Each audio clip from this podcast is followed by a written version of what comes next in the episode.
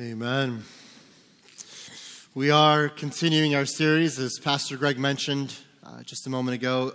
Hope is here.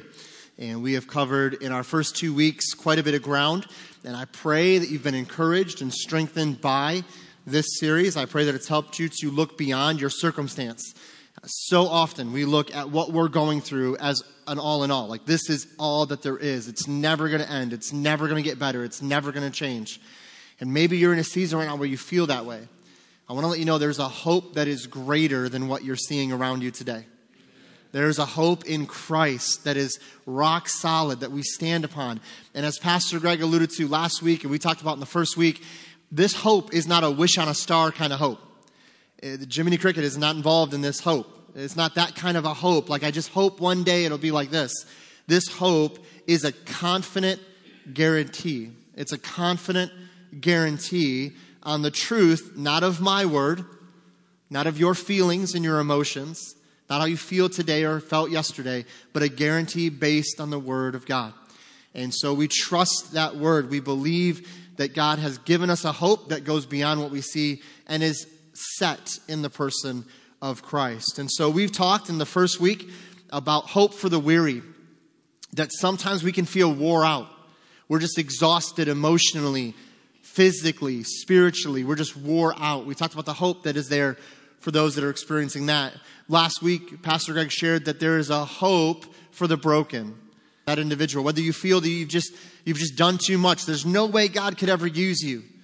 That is a lie from yourself, from your flesh, and from the enemy, and it is not true. God can use anyone that place their faith and trust in Him and maybe you feel broken for other reasons, then I would encourage you, if you missed last week, go back, watch it online, check it out. Uh, you don't want to miss out on that again. You want to make sure you get that message in. And so go back in the app, North Goodland BC, in your app store or online. You can access all of our sermons and this series as well. And so I pray that you've grown in the last two weeks. Uh, I pray that when you come into these doors, your desire is to be changed into the image of Christ more so than when you came in. And if you come this morning just to go through the motions, if you come this morning just to hear me, if you come this morning to hear our amazing praise team, that is, that's, that's not going to leave you satisfied this morning. But if you've come to hear from Christ and to hear from His Word, I promise you, He will strengthen you and He will give you what you need this morning. Uh, we are continuing in this series by talking about this morning hope for the underdog hope for the underdog. Next week, we're going to finish up with hope for the doubter. Hope for the one who doubts. And so you don't want to miss next week as well. But this morning, we're talking about hope for the underdog. Now, I, don't know about you, but who doesn't love an underdog, right? Like, like we all, I think we instinctively love this idea of someone not expected to win, somebody with all the odds against them, just completely counted out before it's even begun, and then somehow that person, that team, that individual ends up winning or achieving the goal they set forth to achieve. And we just get so excited. There's something about an underdog story that just connects with all of us. The word underdog is defined as a competitor thought to have little chance of winning a fight or a contest a competitor who thought to have little chance of winning a fight or a contest. Now, again, I, I love watching those stories, hearing those kind of stories. We root for them, right? I don't know if you're not a big sports fan. Sometimes, if you want to turn on a game, you find out, okay, who's who's not supposed to win, and then I'll root for them, right? Like that's what I want to do. I want to root for the underdog. To give us an idea of what we're talking about, and again, a competitive sense and an athletic sense as an example, uh, I want to show you a clip. And in this clip, you're going to see kind of the underdog story kind of unfold before our very eyes. And so this is from the 1972 Olympics. Some of you may have seen this before, but maybe you haven't. And I want to show this, and then we're going to talk a little more about the hope that we have for the underdog, or maybe as an underdog. And here he is right now, preparing for the race in which he is the favorite. Like the man who won the 100 meters he is from the Ukraine. In lane two, we're going to have Dieter Fromm of East Germany, another very strong runner. In lane three, Dave Wottle with the golf cap from the United States. Next to him in lane four, Robert Ouko of Kenya. All of these men could win the gold medal. Then we have Andy Carter of Great Britain. He also a very strong runner. Franz Josef Kemper, the veteran from West Germany on home ground, and Mike Boit, the surprise from Kenya. And on the outside, we have Kupczyk the Pole, two laps around. They run in lanes for the first 100 meters, and then they'll break. Boit is looking strong again at the moment already. On the inside, we have Arzhanov. Arzhanov in the lead as they break, but Boit on the outside is going for the lead right now. Ouko, the other Kenyan, on the inside, and Wottle is way back exactly where he was in the semifinals. We don't know right now whether he's just trying to stay out of trouble. It'll be a few more hundred yards before we know if Dave is seriously injured or really just lagging back to stay out of trouble. He's not too bad because it was quite a fast pace through that first 200 meters. And as we said, here go the Kenyans charging for the lead coming up to the bell lap. Boit and Ouko. Okay, and right with him is Andy Carter of Great Britain, Dieter Fromm of East Germany. Those are the four right now. They're on the bell lap. The split is 52.3. If Dave could just pull up here and get on the outside of Arzhanov, he would have him boxed in perfectly. Let's hope Dave makes a move down this back stretch. The Kenyans running like a mirror reflection of each other. In first and second, Fromm There he right goes. there with him. There's Arzhanov from the Soviet Union going up to the lead now. There goes Arzhanov, the favorite, taking the lead. Dave Wottle is making his bid. He's not in too bad position right now. I think Dave's in great position on this at this point. He's in perfect position on the outside. Good striking distance for this last 100, 200 meters. Stand by for the kick of Dave Wottle. If he's got it, he could make it. But he's got to catch Arzhanov and the Kenyans. And here he comes. This is the bid for a gold medal of Dave Wottle. He's got one Kenyan. I think he's Got going the to other. get him. make it? I think he did it. Dave Wottle won the gold medal. The man who came out of nowhere in the U.S. Uh, Olympic trials. The man who then got married, and some people said he should have gotten married. It was going to ruin him. He came up with two bad knees. He couldn't train for weeks. And he has come in and won the gold medal, the first tremendously exciting moment in track for the United States in these Olympic Games. And Dave looked the calmest of all. It's unofficial, but I think he had it. An amazing race. He, in that last 25 meters, pulled it out and took it from Arzhanov, who would have been the first non-English speaking man to win the 800 meters. Well, what can you say about this fellow? He started wearing that golf cap because he had real long hair that used to come down in his eyes, and then he kept it as a superstition. He never changes expression, Dave. I though. think Dave, Dave is stunned. I don't think he realizes what he's just done. it may very well be. From So I won't ask who saw that live because we don't want to, you know, we're not going to call anyone out in church. But that to me, I saw that a while ago. And there's something just, if you're like me, like the minute he starts getting into the pack, and you just feel that like adrenaline start going, right? And you can almost hear the crowd start to even cheer a little more, and then a little more. And then as he's catching and catching and catching, and I think it's good he wore the hat, because I think it was probably that bill of the hat that put it over for him. You know what I'm saying? But did you catch at the beginning how they were talking about all the athletes? Well, this person's favored and this person's favored and this person's this and and for him it was like, well, he's just kind of the odd guy that wears the hat. Like that's almost like what it was kind of said as. But to me, I love that story of that underdog coming from behind, catching the pack, advancing, and winning. When if you're watching that race, you're like, wow, that guy's got no chance. He's so far behind. And then little by little, right? Just keeps moving little by little. And I don't know about you, but I can relate to that at times in my life. There's times in my life where I felt like I was so far behind the pack. Everybody else was way up there and they were all advancing. They were achieving. They were doing. And I'm way back here in the back and I just see the distance between me and where they are.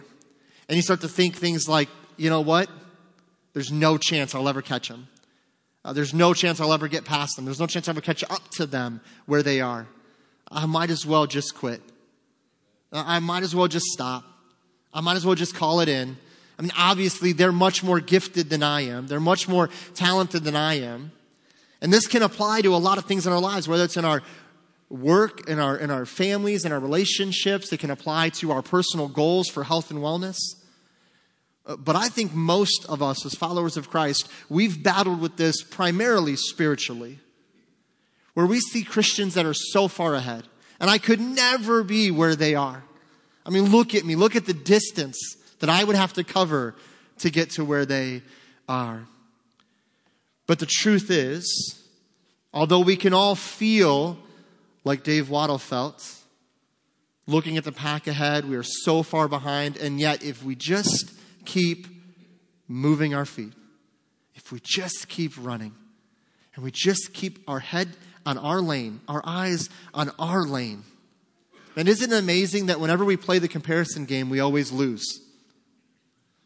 Comparison is taking the little you know of someone else and comparing it to all that you know of you and thinking greater things of them. I mean, think about it.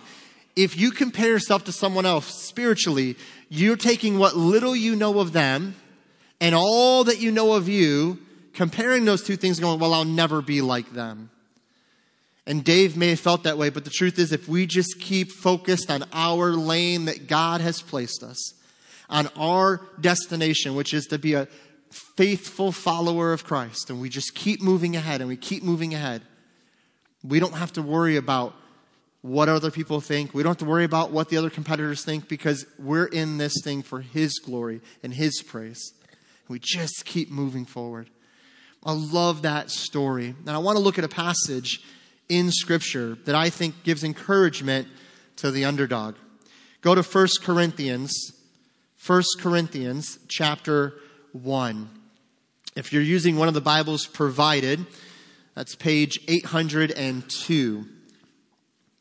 So 1 Corinthians chapter 1, we're going to read just in a moment a couple verses. If you're using the Bibles provided again, that's page 802. I want to look at this passage that speaks to the underdog. And by the way, if we're being honest, in the world's eyes, we're all underdogs in Christ. They all look at us as the underdog. But I hope this morning, not only will you realize your position in Christ, but I also pray that you would realize that maybe it's a good thing to be the underdog. Maybe it's a good thing. 1 Corinthians chapter 1 and verse 27. The Bible says this But God has chosen the foolish things of the world to confound the wise. And God has chosen the weak things of the world to confound the things which are mighty, and base things of the world and things which are despised, but God but hath God chosen, excuse me. Yet and things which are not to bring to naught things that are. Verse 29 that no flesh should glory in his presence. Paul is expressing here an amazing truth that we have to get our minds around. We have to understand this because verse 29 is the key that no flesh should glory in his presence. I know Pastor Greg prayed, but let's pray and ask God to affirm these things, but also open our hearts and minds to his word. Father, as we declare your word this morning as true, we ask that it would be the focal point of our time spent this morning talking through this idea looking at these examples and encouraged by the reality of our position in Christ. Lord, the world can look at us as underdogs, can see us as underdogs, and that's okay. Because, Lord, we don't do anything we do for our own glory. Our flesh, our ability, our talents, the things we accomplish with our hands, they are not for our glory but yours. So everything we do in this life should be a reflection of your praise. And so, Father, I pray that as we go through this service this morning, as we look into your word for just a little bit, I pray that we would understand that although at times we feel this as a follower of Christ, we put this on ourselves and we feel like we're just not where we can be, should be, where others are. Also, Lord, the world around us looks at us as underdogs in a way. And so I pray that we would understand our position in Christ, but also understand that it's okay to be the underdog. Because at the end of the day, it's not about us achieving or winning anything. It's about displaying your glory in and through our lives, that they may see our good works and glorify our Father which is in heaven. And so, Father, thank you for this morning. I pray you'd open our hearts and minds to what you have for us and help us to apply it, not just hear it this morning, to be doers of the word and not hearers only. Thank you, Father, for your grace. Holy Spirit, we thank you for working in and through our lives this morning. And we ask this in Jesus' name. Amen. I don't know what this verse says to you. I don't know how it speaks to you, but I have to tell you, this passage is what I call my ministry life verse. So many of us have life verses, right? A verse that kind of, maybe we got saved. It was a verse that spoke to us or encouraged us in some way. Maybe it's the first verse you memorized. We call those life verses and you may have one or many. For me, this is my ministry life verse. And what that means is when I surrendered to full-time ministry, first starting out as youth pastor and then moving into uh, senior ministry, never really desiring one or the other. I just kind of said, okay, Lord, wherever you open a door, I'll step through it. So if it was going to be missionary, church planner, senior pastor, youth pastor, whatever, it didn't really matter. I just wanted to be in full-time ministry because I believe God had called me to that. And I remember when I was going through the process of praying through, thinking about serving, feeling as though God had called me, go to Bible college. And I've shared this before, but you get to Bible college and these guys and, and these people at college, they know all of it. And they're so smart. They've grown up in church. They've heard all the Bible stories. I walked in freshman year, first day, and I'd been saved for two years. I didn't come from a Christian home. I didn't know the Bible. I didn't know any of these stories. And I remember we're sitting in Bible History 1 and the professor's going through some things in the Old Testament and he's just flying through some of this because to a lot of these kids it's just review. They've heard it their whole life. And I remember I'd go back to my dorm room and I'm like, wait, what was that he said? And I'm like studying like, wait, so what did this Noah guy do? That's crazy to me. As an 18 year old kid, I was like, what? And so for me, I remember coming across this passage early in that time. And I used to feel so discouraged. Like, God, you don't call people like me to be pastors and, and missionaries. You call people like those people. Can we just all for a moment say we've all used that line before with God? You can never use me like you use those people. Really, anybody outside of me. But what did Pastor Greg say so well last week? That when we do that, we're really actually denying the ability of God to use someone like me, and we're actually committing a form of arrogance and pride. Like, God, oh God, you could never. We think it's humility, but it's really not. And so I came across this passage, and when I read those words, but God has chosen the foolish things of the world to confound the wise, I stopped and went, Amen. Praise God. Now, I'm not saying, uh, let's, let's unpack this a little bit more. We talked about this in our men's Bible study this week. This is not saying that God hates knowledge or you can't know anything to be used of God. What it's saying is, in the world's eyes, in the way the world looks at the church, it's foolish. What you believe is foolish. The fact that you believe a rabbi from Israel 2,000 years ago died on a cross, was buried in a borrowed tomb, then you believe that same person rose again then you believe that if you put your faith, which is just belief and trust in this person from history, who we can't see right now, if you put your faith in them, then the sins, the bad things you do, somehow will be forgiven, and then you get to go to heaven when you die. Yeah, amen. It really is that easy. That's foolishness, though. To the world around us, the cross is foolish because the world around us, it doesn't make sense. There's no way some character from 2,000 years ago in history, you might as well ask George Washington to save you. And this is the world's mindset about what we believe. It's foolishness. And so when Paul says that God chooses the foolish things, he's not saying he's choosing those that have no intelligence or refuse to learn or make foolish choices. It's saying, in the world's eyes, God chooses who the world says is foolish and base and unable to understand and really know. And it's not by coincidence that when we read this and I describe it that way, we're all thinking, that's today. That, that's right now. That's our world, not just 2,000 years ago. That's our world today. That the world as a whole goes, you guys are fools. How do you believe this book? Like, I mean, it was just written by man anyway. It's just a bunch of ideas and opinions to propagate control by the church, right? Isn't that all this is about? I mean, this is the mindset of the church or of the world when they look at the church. So you and I, and me, when I look at my calling into ministry, I totally understand what Paul is saying because I'm Lord, spiritually speaking, I'm bankrupt. I'm, I'm not what I would consider somebody that God would choose. But for me to read that verse and go, no, no, no, he says, listen, it's about being available. You may think you're unable to be used. The world may say you're foolish and unable to be used. But God says, oh, but if you would just come, if you would just make yourself available, the things I could do. Why? Because verse 29, that no flesh should glory in his presence. Because I, I, I want to be as transparent as I can here with this because I want you to understand this is something we all go through. There are times in my ministry, and I've been doing this uh, ministry, full time ministry since 2005.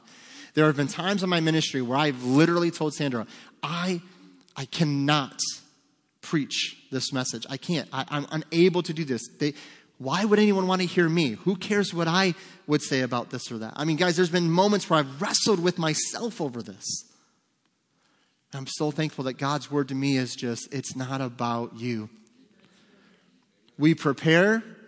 Listen, we study, we know, we grow, we understand by His grace, and then we deliver it and watch Him do the work.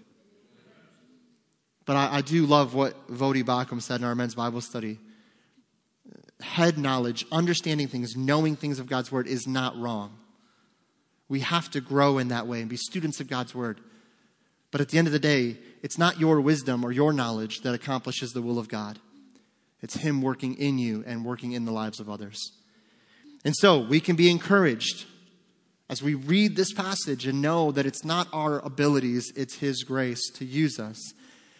And also, we can be encouraged because the Bible is filled with underdog stories, one after the other after the other. And so I sat down this week and even really last week, and I was thinking, or two weeks ago, and I was thinking, okay, who are some underdogs in the Bible? And then I was thinking, okay, well, so I asked Sandra, and she posted something on Facebook about this, about her underdog story that she loves.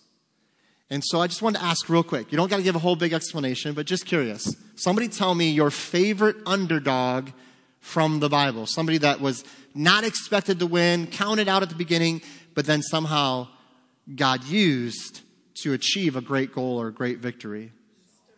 Okay, Saul. Okay, absolutely. Who you mean Saul to Paul? That that's Saul, absolutely. Esther. Yeah, there's a great underdog story, absolutely. Who else? David. Yeah, right? Absolutely. He wasn't even Samuel comes in and goes, uh, it's none of these boys. You got anyone else? Yeah, he's out in the field. We didn't even call him in because we didn't think he'd be qualified. So but I can go get him if you want. Like, and Samuel was like, yeah, by the way, he's the king. So you probably should go get him. Anyone else, real quick? Daniel. Yeah, absolutely. Right? Joseph. Yeah. What? Elisha. Absolutely. Moses, yeah. I mean, talk about underdog story. He killed someone and ran for his life, and God yet still miraculously used him because he repented and turned back to God's will. So I want to look at just three examples of underdogs in the Bible, okay? Three examples quickly this morning. And you know what it means when I say quickly, right? It means nothing. It means absolutely. When I say, oh, we're going to look at this quickly, it's like you could just stop listening after we're going to look at this. And you're at the same point. So we're not going to turn to all of these verses and passages, but I pray that you'll go back and reread them again and see how God can encourage you. So, just a few examples of underdogs in the Bible. The first one I jotted down was Noah. Uh, just the story of Noah and the ark. And we see this if you're taking notes, you can jot it down Genesis chapter 6 through 9. So I'm not going to turn there for time's sake and read the whole thing, but Genesis chapter 6 through Genesis chapter 9 kind of recounts for us the, the flood, flood account, the calling of Noah, the ark, and all these things. The reason I think Noah was an underdog is because God gave Noah and his family the task of building an ark and being the conduit of salvation from the flood to come for any that would believe and get on board. And so, by the way, the longer I live in this world, the longer I spend in this world and in this culture, I can kind of understand more and more why, why maybe Noah was more encouraging the animals to get on the boat and was probably pretty happy that people didn't. Just saying. That's so harsh, I know. Like, how dare you? But you've all thought that. Like, man, he had something figured out there. He only put animals on the boat. We know that anyone could have got on. They made a choice. I'm not saying Noah was like, oh no, you annoy me. Like, you're my neighbor that I lent my ladder six months ago and then, you know, I found it in your garage sale. That would never happen to any of us. But, um, but yeah, so he doesn't do that. He does, he allows anyone to come on that wants to come on. The Bible tells us that he spent 120 years building the ark. This is, this is a long, tedious endeavor. And at the end of this 120 year project, the only people that believed and got on board was his sons, their wives, and his wife. So basically, odds are he started with and ended with the same group of people. The same people that got on the boat at the end were the same people that were there in the beginning and said, Yeah, we believe. And so to me, that's an am- amazingly powerful moment for Noah. I mean, talk about an underdog story. You do all of this your community, your neighbors, your friends mock you, most likely, ridicule you, point out all the errors and how foolish you are. I mean, you've invested all this time, and what did you end up with? A big boat. Congratulations. It was a waste. You know, I think sometimes, and I've shared this before, that when young people decide to go into full time ministry, whether it's missionaries, pastors, church planners, the most disturbing thing for me as a pastor is when parents or Christian family members discourage that child from going into full time ministry. Because you're going to get to the end of your life, and what are you going to have? Like, what kingdom have you built? You're, it's not financially secure to go into ministry. That was one thing I'll say is true. That, that's probably a good point. We probably should note that one. You're not going to have this, you're not going to have that, but if you just go get a good education, go get a good paying job, keep your head down for 30, 35 years, you'll have a lot of money, properties, cabins, boats. Yeah, you'll have all of that, and that's really what, I mean, when you get to the end of your life, that's really what you want to look and see. But if you get to the end of your life and you really don't have any material possessions and all you've done for the last 40 years, 45 years of your adult life is really just preach the gospel and, and share Christ with people and preach the Bible, like what have you really achieved? See, this is the mindset of our world. At the end of 120 years, what did Noah really, I mean, accomplish? During the process of building, I can only imagine how people viewed Noah. He was an underdog in the eyes of those around him. There was no way the ark would be built in their eyes. Think about it this way. How many of them do you think at year 50, 60, 70 was like, this is all the progress you've made? This, this is never going to happen. Never going to get done. Why don't you just quit, Noah? You're never going to achieve what God's called you to do. You're just not going to happen. It's not going to happen. But he stayed faithful. He just kept his eyes on the Lord. He just continued every day to get up and do what God called him to do faithfully. We know Noah wasn't perfect. No one ever claimed he was.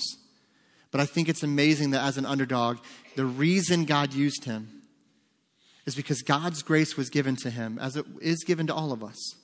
Noah responded favorably to that grace, and then God strengthened him. And then Noah made a choice every day to get up and just do it again. And just do it again. I mean, do you think Noah got to a point where he was like, if I see one more log, one more piece of wood, I'm just going to lose my mind? I was talking to somebody who's like, they're remodeling their current home and they want to build at some point here. And I said, man, after all the work they did on a previous home and then this home, I said, you're, you're going to be done with, you know, seeing drywall. You're not going to want to see drywall after you build your next house. And this guy said, I was done with drywall a long time ago. Like, I don't want to see any drywall, hammer, nails, nothing. I mean, could you imagine Noah every day getting up and doing it again, doing it again, doing it again? Ridicule, mocking. He just, nope, God's called me here. I'm going to get up, I'm going to do it again. Do you think Noah had discouraging days? Do you think Noah had doubts? And see, this is the thing. We idolize, we put them on pedestals. Well, Noah, I mean, he never, I guarantee you, there was days that Noah got up, looked at his wife, and said, I'm just done. Like no one's listening, no one cares. But you know what? He just kept committed and kept faithful and kept going. And then God used him to do something that literally changed all of eternity future. It, it was a powerful moment that God used him because he just stayed faithful. Yeah, the underdog stories, they pull at our heartstrings because we see the labor, the intensity, the work put in. And here we see God bless Noah greatly. Another example I want to look at quickly this morning. I said it again. I don't know why I'm saying quickly. I'm lying to y'all. Okay. Blind Bartimaeus. Turn over to Mark chapter 10. If you're using the Bibles provided, that's page 707. So, Mark chapter 10. We're going to start in verse 46. And uh, that's page 707 in the Bibles provided. So, Mark chapter 10. So, one of the examples we see is Noah, most likely counted out by his community. I mean, we see the fruit of it. The fruit in our eyes is not what we would hope for. And so we see that he was an underdog who achieved something amazing and glorified God. Again, not glorifying himself, but glorified the Lord. Mark chapter 10, uh, verses 46 through 48. We're just going to read a couple verses here. And again, this is blind Bartimaeus, another underdog we see in Scripture.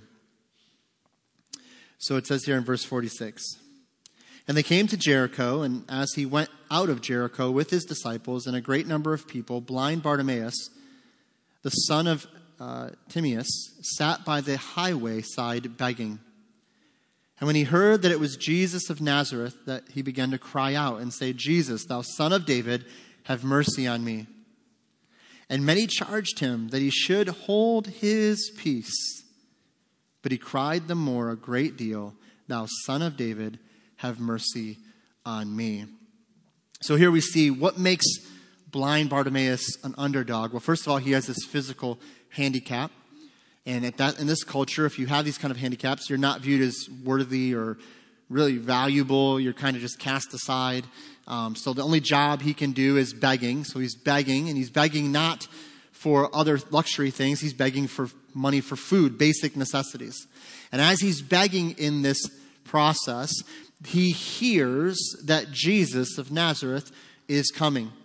And to me, this is one of the most amazing moments in the gospel accounts. But imagine the moment for Bartimaeus. Imagine what he's experiencing in this account. He is such an underdog in the eyes of the crowd that when he speaks out, what do they say? Be silent, be quiet, don't bother the master. Who are you to cry out to him? He doesn't have time for you. He doesn't have time for you. Just be quiet. Just sit there quietly.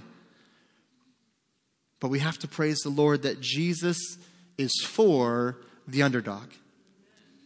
Jesus is for the underdog. Look at verses 49 through 52. Some of you, you've, you just read those verses while I was talking. It's okay. I know you did it. It's all right. Uh, it's cool. You were just like, I'm not stopping at verse 40, 48. I got to keep going. I got to find out what happens. Verse 49. And Jesus stood still and commanded him to be called. And they called the blind man, saying unto him, Be of good comfort, rise, he calls thee.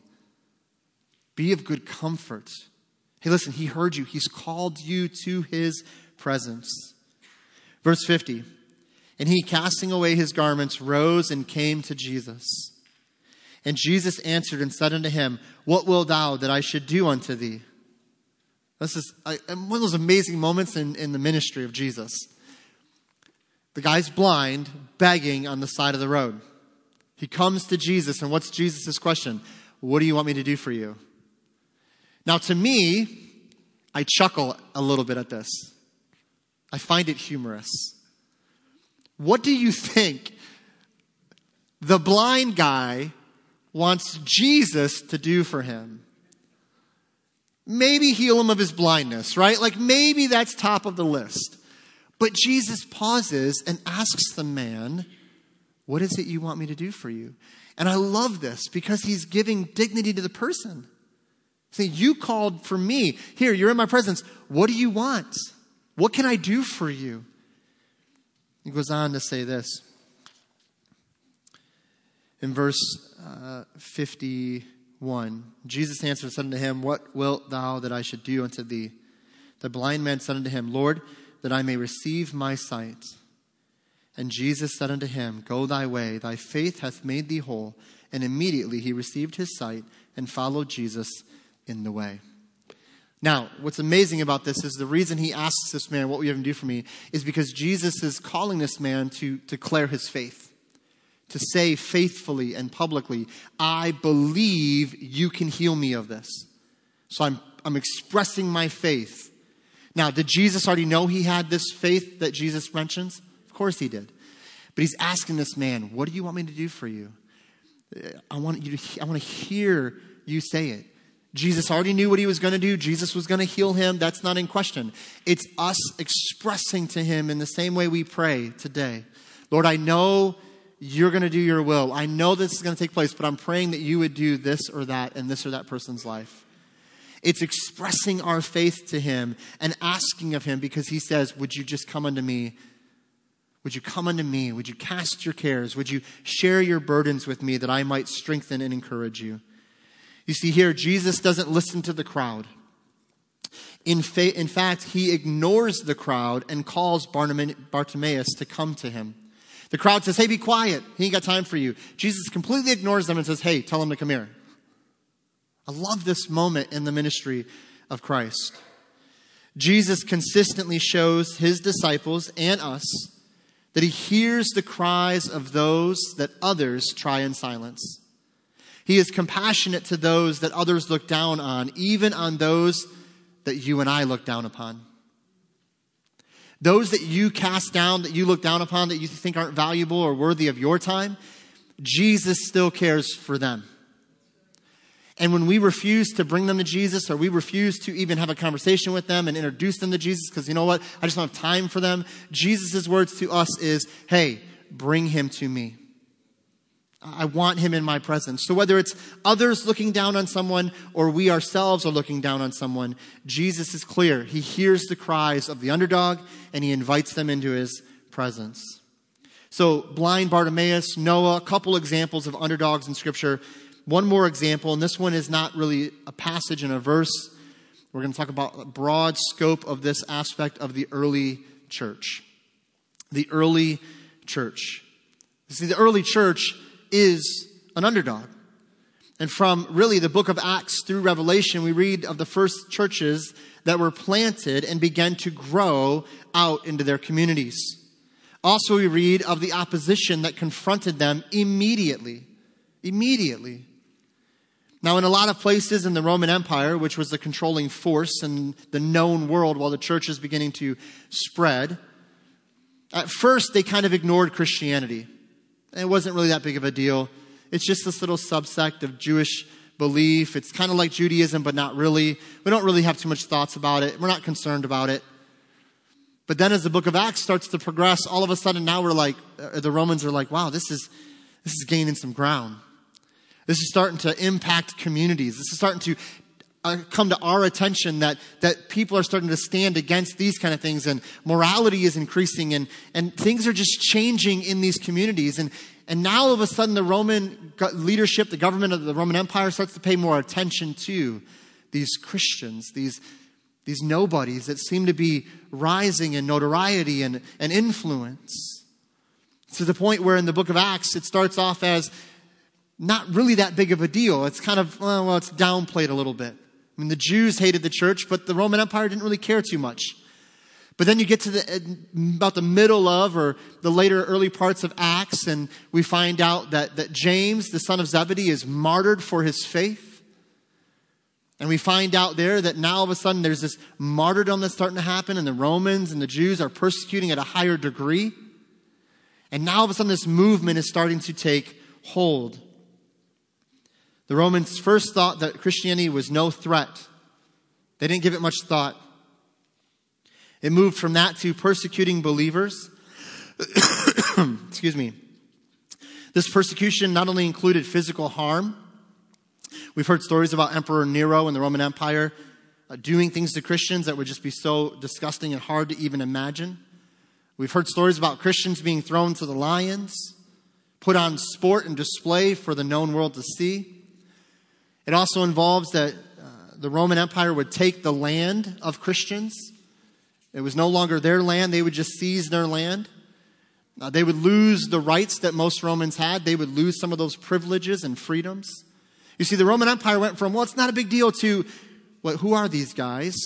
To, well, we should try to slow this down to, okay, now it's a problem to, now all of a sudden one of our emperors confesses to be a believer in Christ. I mean, do you see how in a short amount of time that Christianity not only impacted immediate communities, but it impacted an entire empire? And I want to encourage you with this because the early church were underdogs. The early church was not viewed as so powerful and world shaping as they turned out to be. After all, their Savior was crucified. How powerful can they possibly be? How much power can they really have? We crucified the one they call Savior. And yet, over time, the Spirit's moving. Now, all of a sudden, this movement begins to spread. And they begin to realize that this church, this group, is actually the world changers that they started off to be. And now here we are 2,000 years later. From that early church in the book of Acts, all the epistles and letters we read about to Revelation, that whole process of just this early church moving and impacting to now here we are 2,000 years later. And his church is just as strong as ever. His church is advancing. His church is growing. His church is strengthening. Uh, let me just tell you right now, we're, we're still seen as underdogs, but that's okay because his church is still advancing. His church will never be stopped. It doesn't matter what empire says what, what kings come, what kings fall, what presidents rise, what presidents fall. It's irrelevant. God's church, the church of Christ, will continue to advance. You see, generation after generation after generation. This church has spread now global. Now there are pockets of people literally all over the world that are followers of Christ. And we are all part of the same body in Christ. And we unite together with those believers to praise and worship. You see, it all started with 11 underdogs. Notice I say 11, not 12. It started with 11 underdogs, followers of Christ who then became 120 in the upper room, then became 3,000. And little by little, step after step, the church began to grow. And lives were changed, communities were shaped, and the world was impacted. Now the whole world has been turned upside down by these ordinary, nobody, not really impressive underdogs. So we have to ask a question what do these underdogs and so many more in Scripture have in common? Well, Christ, of course, yes. So we're going to talk about that in a little bit. Amen. But what are these underdogs from Noah all the way through to the church today? What do we have in common as underdogs? I want to give you two things. Two things.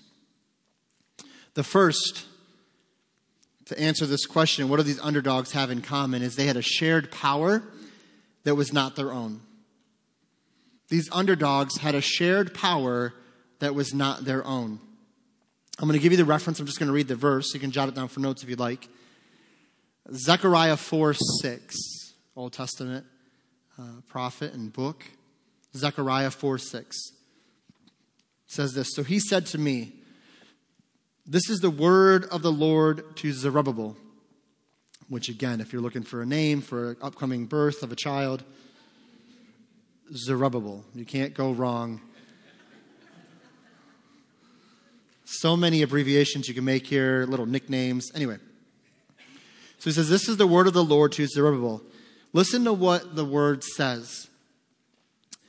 Not by might, nor by power but by my Spirit, says the Lord Almighty.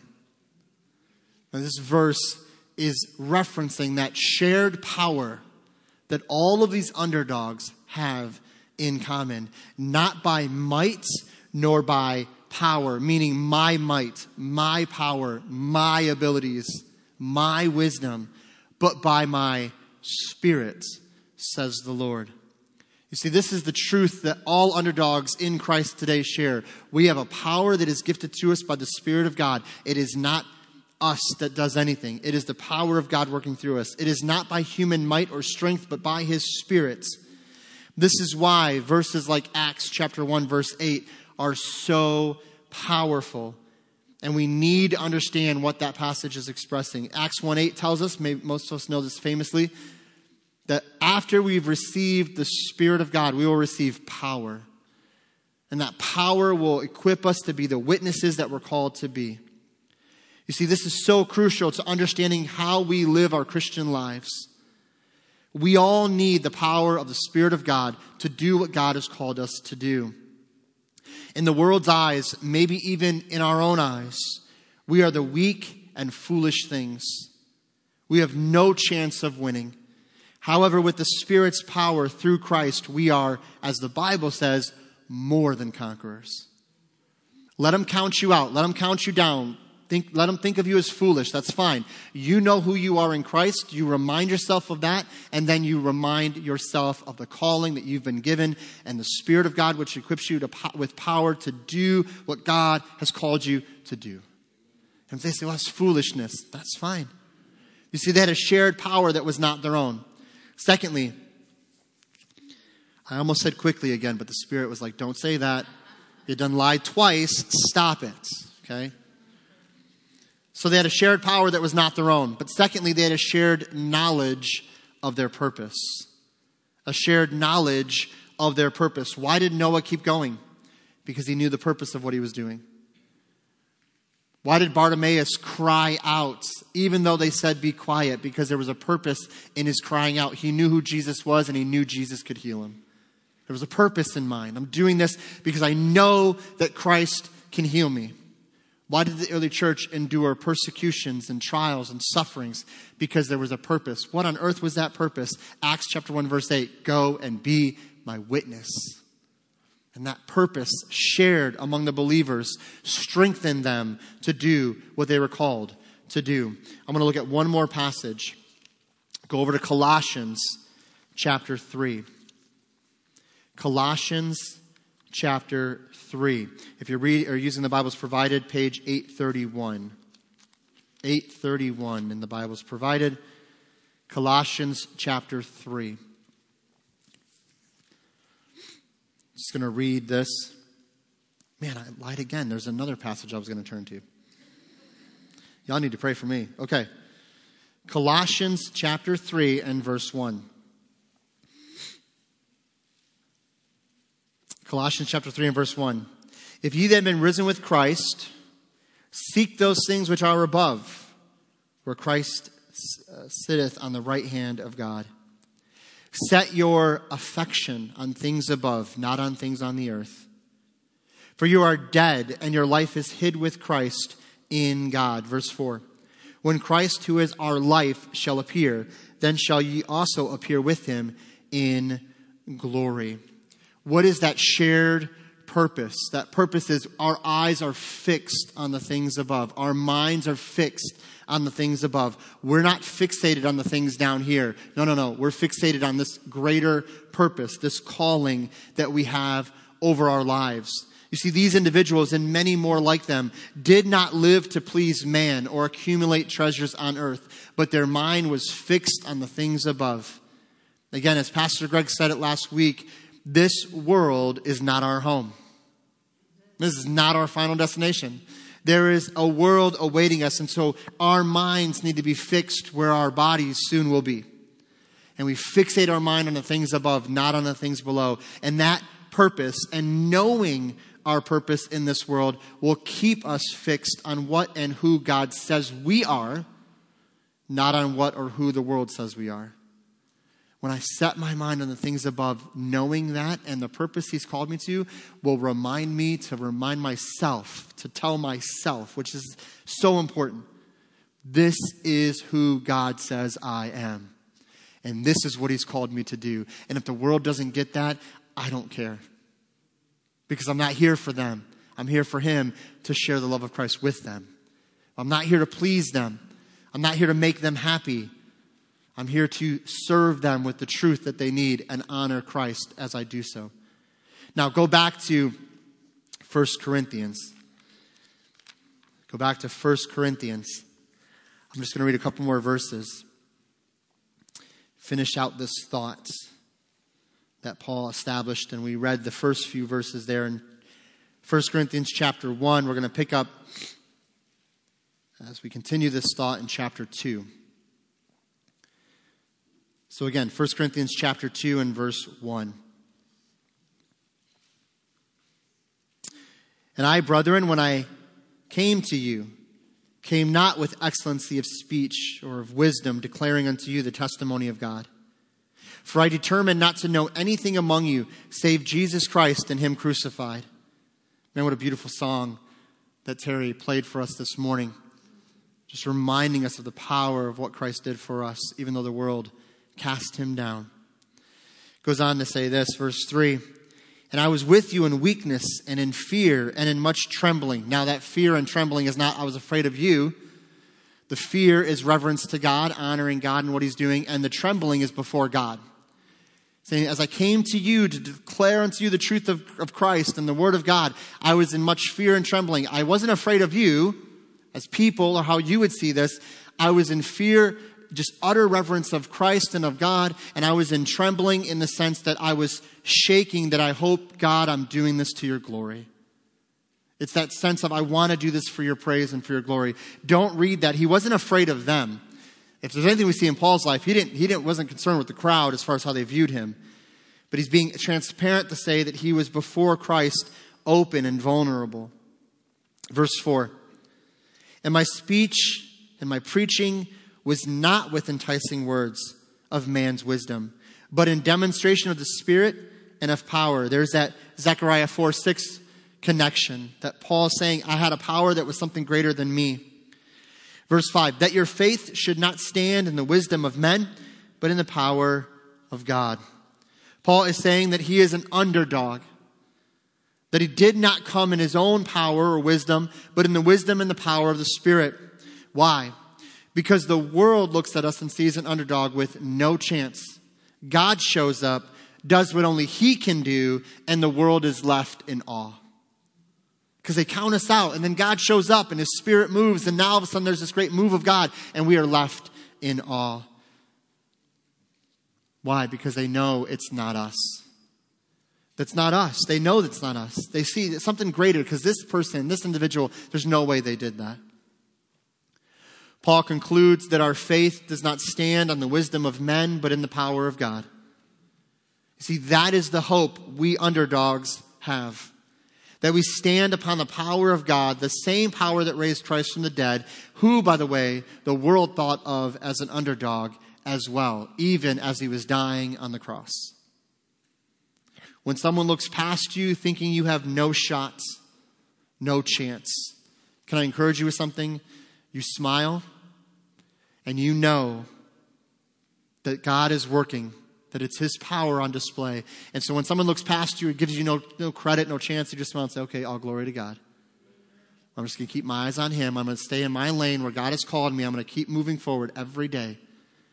I'm going to, I'm going to do what He's called me to do. And when I stumble and I fall, I trip up, I'm going to get back up by His grace and keep moving forward every day just being faithful to what He's called us to do. Let's pray and ask God to affirm these things as we respond an invitation. Father, I thank you for loving underdogs like us. I thank you, Father, for extending your grace and your mercy to so many that the world discounts and looks past and looks beyond. And Father, I pray that we would know that as underdogs who you have called, who you have saved by your grace, that it's not about us, it's about you. And there's a hope for, for us that goes beyond what we see, beyond what the world thinks of us. They may think we're foolish, and that's fine. Lord, our, our calling is to please you, not man. So help us, Lord, to not feel discouraged or defeated, but to know that you have a purpose and a plan for us that there is a shared power and a shared purpose that we all, as followers of Christ, have part in. Help us to get our minds fixed on the things above for your glory and your praise. And we ask these things in Jesus' name. Amen. Would you stand to your feet this morning as we are led in a song of invitation? However, you feel the Lord leading you to respond, maybe you want to come and pray and say, Lord, I've been discouraged. I felt a little defeated. I, I, I feel weak. Help me to know your power and your purpose in my life. Whatever it is that God is doing, would you respond to Him? And if you don't know Christ, maybe this morning you'd cry to Him and say, Lord, would you save me from my sins? I believe that you died on the cross for me, and I ask you to be my Savior. Whatever it is, would you respond this morning as we sing?